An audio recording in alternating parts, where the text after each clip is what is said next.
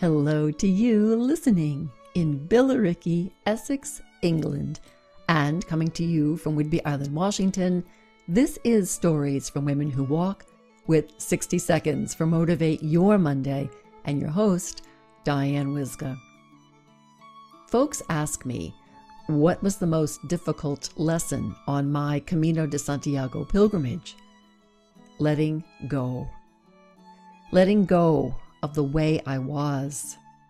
Letting go of my old self. Giving myself over to the walking. You think it's easy?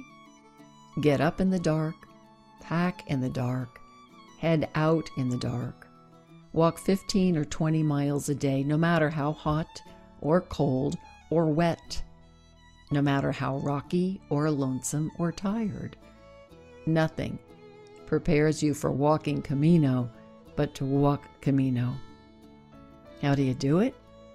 Here's a tip surrender. Give yourself over.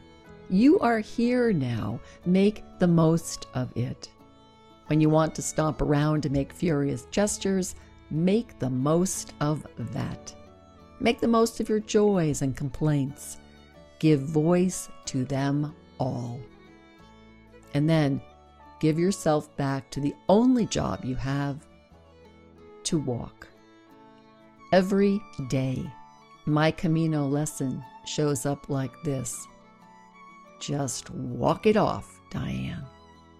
Question What single minded purpose of yours guides you along your way?